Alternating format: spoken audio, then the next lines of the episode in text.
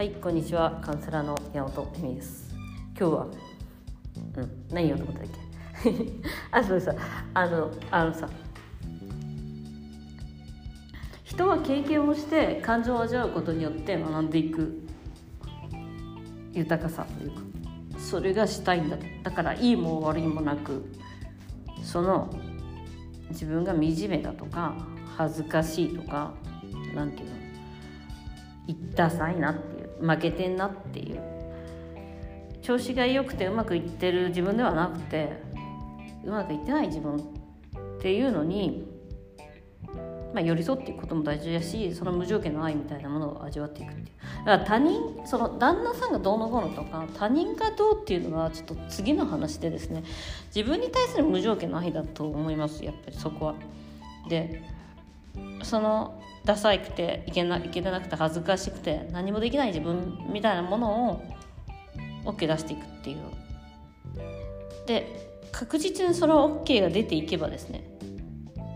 あの他人が何を言おうと旦那がどう動こうとどうでもよくなると思っています。だって自分は OK だから。いやだだからそのまあそのまあちょっと渦中にいる人とかはやっぱり旦那さんがこう暴れたりとかする時があってもう本当私ってみたいになっちゃうんだけど自分さえちゃんとしていればそれはその方のパートナーの問題であって自分の問題ではないのである意味その教科書に引けるというかなんですよねだからやっぱそのどうどうしようもなくダメな男と結婚してしまったいけてない自分っていうのに OK を出すみたいな感じなんですね。なんでよくもう話を聞いてると私はそういう考え方はしてないもう今はその前向きに考えてるんだけどもパートナーがすごく後ろ向きでパートナーが後ろ向きでとかなんか親と共存し共依存しててみたいなのも全部そんなダメな男と結婚した自分っていうのに OK 出していくっていうことでしかないと思ってます。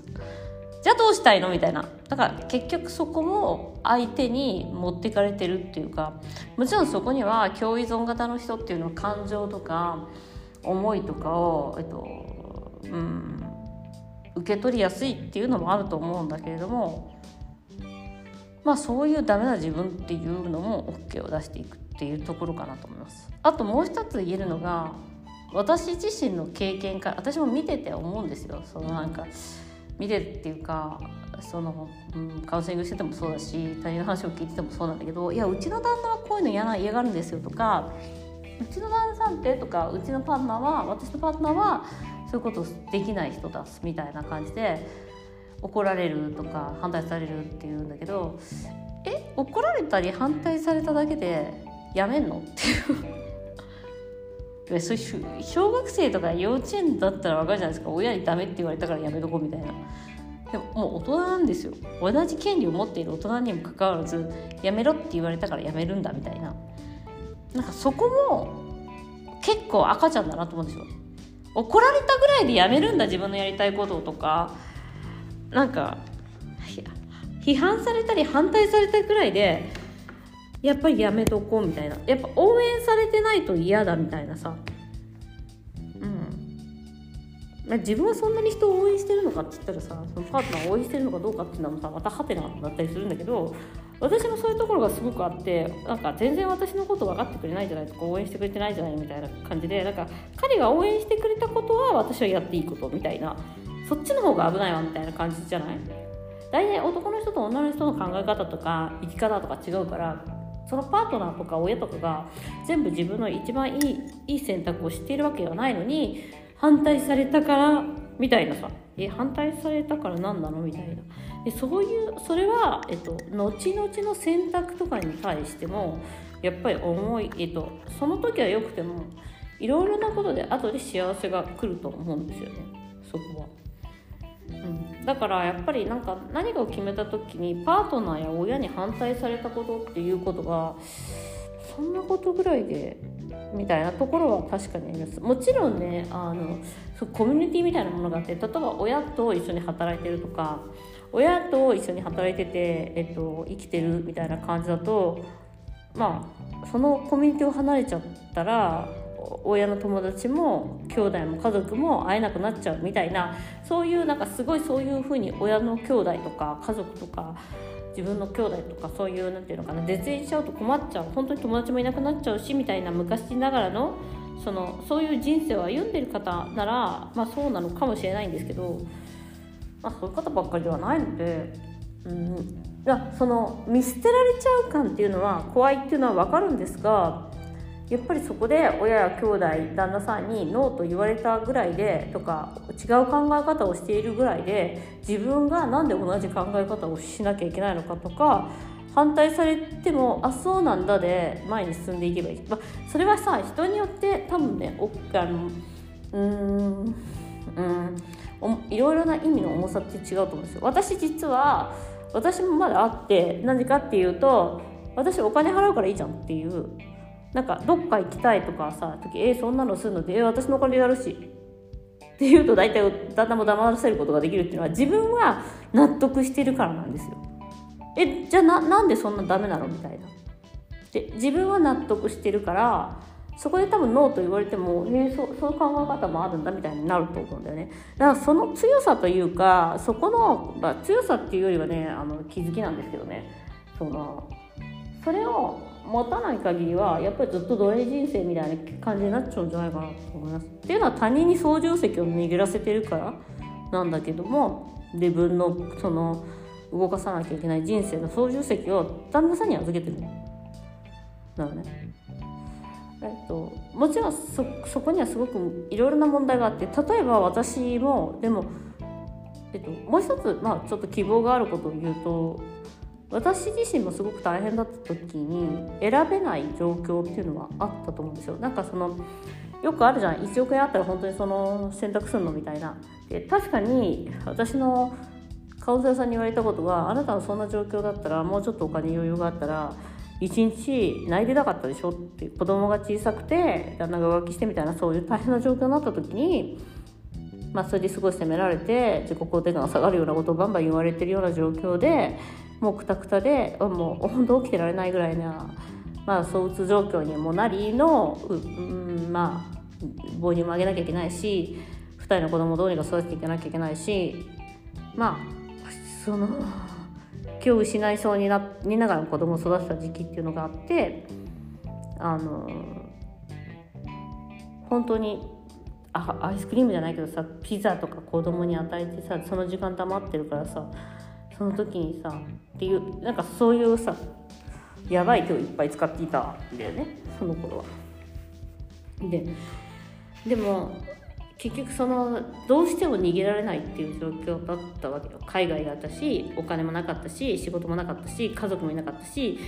なおかつ友達もいなかったんだよね。あの引っ越したわその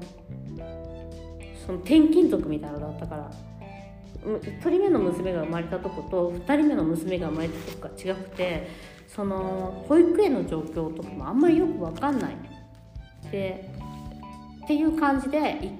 育ってちゃってたでも2人目の時はもうさすがに大変だったから保育園とかちゃんと探せたんだけども1人目の時はなんか仕事もやってないしとか思って自分で本当に家で育ったし全部日本語喋ってたしすごい大変な状況を課してたんだけど自分に。でえっ、ー、とうんだからどうにかして自分のその知恵というか過去の知恵とかを使ってどうにかしてこの状況を抜け出さなきゃって頑張ったんだよね。でその時に落ちてきたものっていうのがヨガであったりとかこうやって自分を見つめることであったりとか、えー、セクシャリティの問題であったりとかいろいろなんですけどでもその時にすごい先人の知恵じゃないけど本を読んだりとかやっぱりそのヨガをそのヨガの呼吸法とかヨガをさ本当にあの時はさすごい毎日1時間ぐらい真面目にやってたんで子供が寝た後にやるみたいなのをやっててで本当調子もすごい悪かったからもうベジタリアンに全部変えてさベジだったんだよね。あの頃すごい痩せてたしさ。でそれでだんだん元気になっていくんだけどあのでその家事を手放したりとかさしていくわけよね徐々に。で子育てを手放し家事を手放し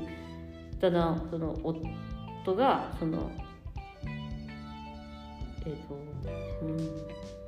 私の言うことを聞いてくれるというよりは当たり前のように、えっと、いやそういうことをできるようになっていくっていうふうになるんだけどもやっぱり私の場合はその時にその自由がなかったがために学ぶべきことっていうことが今私が多くの人に伝えてることであったりとか役に立つことであったりとかするのね。だからなんかそのやっぱりその大変だった時に自分が選べなかった選択選べる選択っていうのはもっと他にもっと本当にその時に向ったらまた私は私でなんか何かしらのその大変の中で、ね、仕事を見つけたりとかこそ、えー、とシングルマザーで頑張るとかいろいろあったのかもしれないけどその選択をしなかった中での学んできたものっていうのがいろいろあるわけじゃない？海外に住むと。だから今本当にその夫婦仲悪いんですとかさそういうの見ててもさ、うん、こうすればいけるじゃんっていうふうになんかその諦めどころというか、あと別にそのパートナーがいけないわけではないっていうのをすごいすごい見えるんだよね。だから自分のやりたいことはそのパートナーのせいでできないわけではなくて相当自分を抑えているっていうのはそのパートナーのせいにしてるけど自分を抑えてる部分があるっていうことだと思っています。なのであのうんそうですね。だからその本当にピンチはチャンスじゃないけどそのその力がない時にその知恵を絞ってどうにか生き延びようっていう自分なりのその葛藤みたいなものがその感情を交えた葛藤みたいなものが自分のやっぱり知恵というか経験になっていってると思うんです。本当の。なのでなんかそううん